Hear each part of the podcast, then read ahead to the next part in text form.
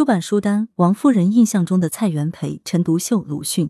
一七生葛亮这部小说是关于生活的七宗事，有一些人在缭绕的人间烟火中渐渐清晰。审视他们，虽于作者并非新鲜的经验，然而落笔之际仍出自己意表。他们的人生已是水落石出的格局。今年的快与痛，此时此刻已成微澜。他们在身边一一走过，见证了岁月的变迁。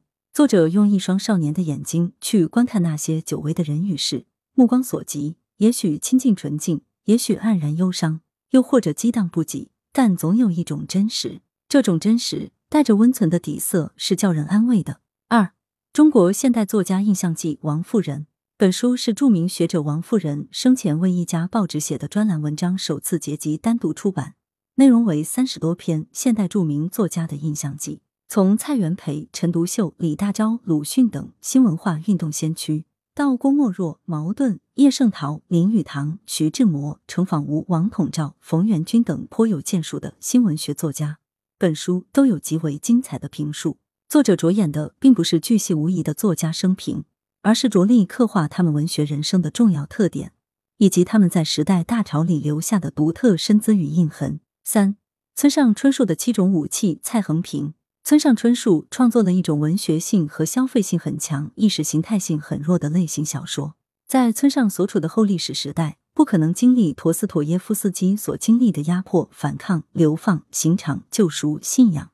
这些经历本身就已经是伟大的文学。本书主篇解读了村上的作品，分析了村上为获得文学写作所必须的张力和陌生化而采用的七种武器：一、选择大事件为时代背景；二、爱与死。三性思酒五音乐与文学六特殊变故或灵异事件七最后也是最重要的文学气质的日常生活，这是村上文学基因气质的体现，也是文学性强的体现。